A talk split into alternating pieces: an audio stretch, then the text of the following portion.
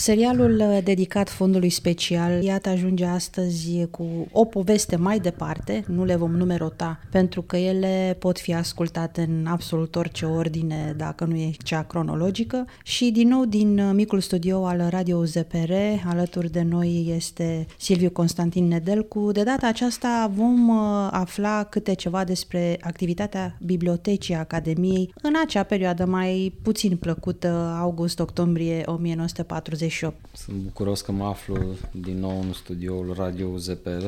Într-adevăr, astăzi vom aduce în discuție activitatea bibliotecii în perioada 13 august-31 octombrie 1948. Despre ce e vorba? Apare la un moment dat un raport asupra activității bibliotecii pentru perioada menționată, care raport, citez, oglindește în general activitatea Bibliotecii Academiei Republicii Populare Române de la 13 august și până la 31 octombrie 1948. Apar în acest raport și câteva lucrări începute înainte de 13 august. Ce vreau să menționez este un uh, nume, marele profesor și lingvist Iorgu Iordan. Marele profesor uh, condusese această bibliotecă fusese director al Bibliotecii Academiei Române în perioada 9 iunie-12 august 1948. Din 13 august 1948 până în 1957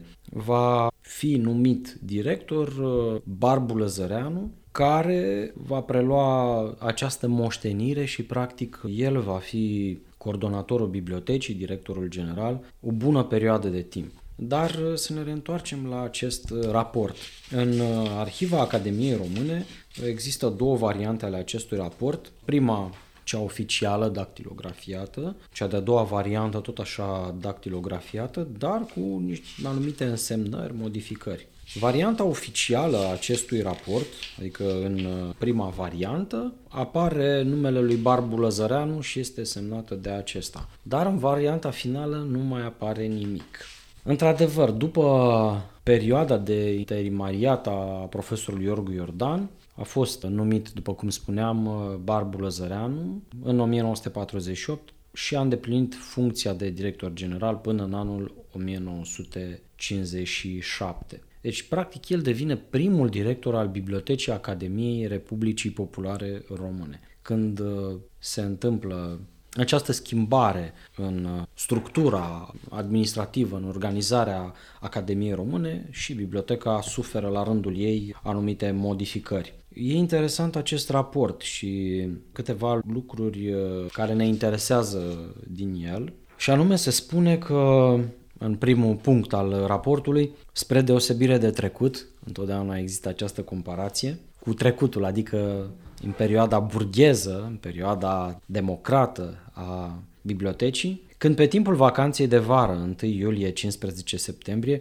Iată, deci se pare că anul școlar începea la 15 septembrie, nu cum am înțeles că vor unii să-l facă acum la 11 septembrie sau ceva de genul ăsta. Deci, iată, în perioada vacanței de vară, biblioteca era deschisă pentru public numai 4 ore zilnic. Odată cu transformarea vechii Academii într-o instituție democratică, orele de lucru au fost sporite la 10.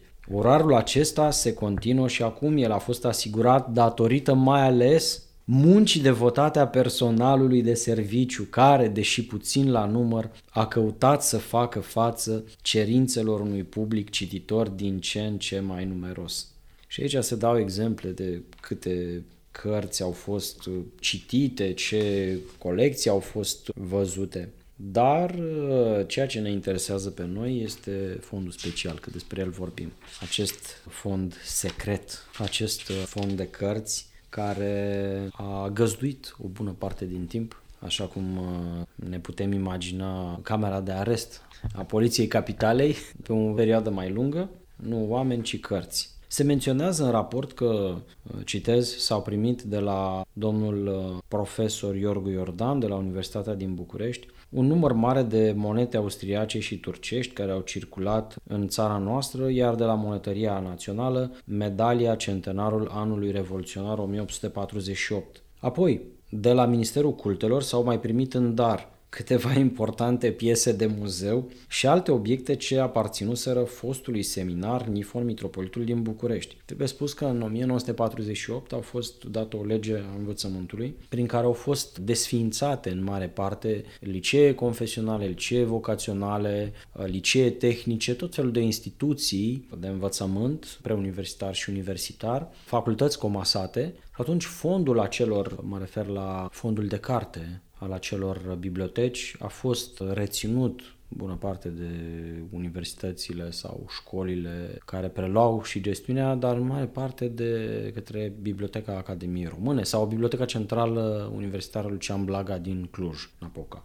Apoi uh, se menționează că au mai fost cumpărate prin librăria noastră din București operele complete în limba rusă ale lui Lenin și Stalin, respectiv 19 și 7 volume frumos legate în piele. Iată, acestea erau preocupările de atunci. Trebuie să înțelegem că România, Republica Populară Română, deci iată, venind de la regatul României la Republică Populară, schimbase forma de guvernământ și se adaptase inclusiv uh, conducerii comuniste și atunci trebuiau citiți clasicii literaturii comuniste. Revenind la fondul secret, la fondul special, în uh, acest raport, în capitolul Ordonarea colecțiilor, se face următoarea precizare. Înregistrarea de primire a colecțiilor, inventarierea și catalogarea lor s-a făcut în ultimele trei luni sub semnul întrecerilor și au dat frumoase rezultate. Ne amintim, cei mai tineri și mai în vârstă, de întrecerile comuniste, întrecerile socialiste pe planul muncii. Deși una din aceste luni a fost lună de vacanță când personalul a avut concediu de odihnă, lucrările au fost în necontenit de progres. Un efort deosebit a fost depus la catalogarea alfabetică și pe materia imprimatelor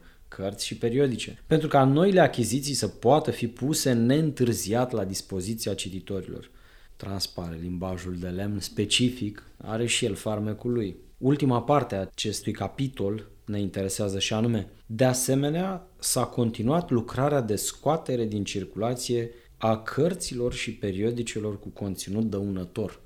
Deci, iată, de la conținut interzis devine conținut dăunător. Ne putem gândi la, chiar la dăunători naturali. Raportul uh, continuă, se vorbește mai departe despre publicațiile bibliotecii personal și propunerile care s-au făcut. Cert este că cel mai important lucru pe care trebuie să-l reținem din acest raport este faptul că în prima variantă, așa cum spuneam mai înainte, apare semnătura lui Barbu Lăzăreanu și apoi uh, el nu mai apare semnat. Acum fiecare trage ce concluzie dorește. Cert este că acest prim raport va sta la baza următoarelor uh, activități ale bibliotecii. Cum spuneam, operațiunea de scoatere din circulație a cărților cu caracter dăunător mergea mai departe. Dar cum? Că asta este foarte interesant, pe baza unui document, unei cărți, un instrument de lucru, despre care vom vorbi în episodul următor. Aș vrea să subliniem un lucru.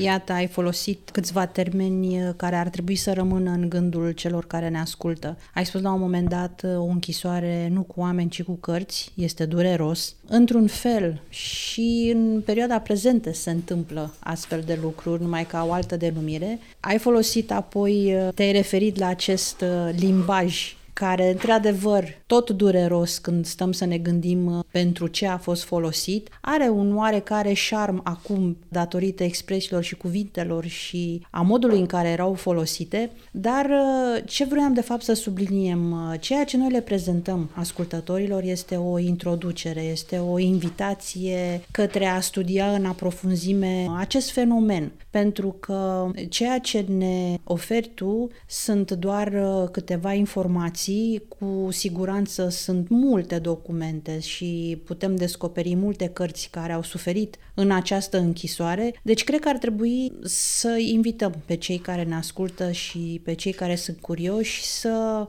vină la Biblioteca Academiei Române în cazul în care își doresc să afle mai mult, pentru că e mult mai mult de aflat. Da, într-adevăr, acest raport nu ne spune nimic practic. El doar confirmă faptul că operațiunea merge mai departe. Operațiunea de scoatere din circulație a unor publicații interzise continuă. Întrebarea mea este pe ce bază s-a făcut acest lucru? Simplu, în uh, volumul despre care vom vorbi în episodul următor și anume publicațiile interzise până la 1 mai 1948. În acest volum erau listele cu autorii care trebuiau epurați, șterși, autorii care trebuiau arestați și duși în închisoarea cărților. Aceste depozite, într-adevăr, cu tristețe o putem spune, au reprezentat adevărate închisori, nu neapărat camere de tortură, dar închisori în adevăratul sens al cuvântului, pentru că ele nu au văzut lumina, majoritatea, multe dintre ele, decât după 1989. Într-adevăr, acest uh, serial nu se dorește a fi decât o invitație la lectură. O invitație de a veni la bibliotecă și de a descoperi din autorii despre care astăzi nu numai că nu știm nimic, nu sunt consemnați poate nici în dicționare, nici în enciclopedii, își așteaptă un cititor. Cred că ăsta ar fi marele avantaj al libertății și marele avantaj al libertății cititorului de a porni de la o idee și de a merge el mai departe, de a descoperi. De fapt, noi nu suntem altceva decât uh, o serie de detectivi, să spunem așa. Facem arheologie culturală. Încercăm să scoatem la lumină anumite lucruri uitate în timp, anumite lucruri, anumiți autori, anumite cărți, anumite reviste, care zac prăfuite pe rafturile unui depozit. Într-adevăr, invitația rămâne deschisă și toți cei care ne ascultă o pot face pentru că biblioteca este publică, biblioteca e deschisă. Biblioteca Academiei Române, iată, și prin acest serial, invită pe toți cei interesați să cunoască colecțiile,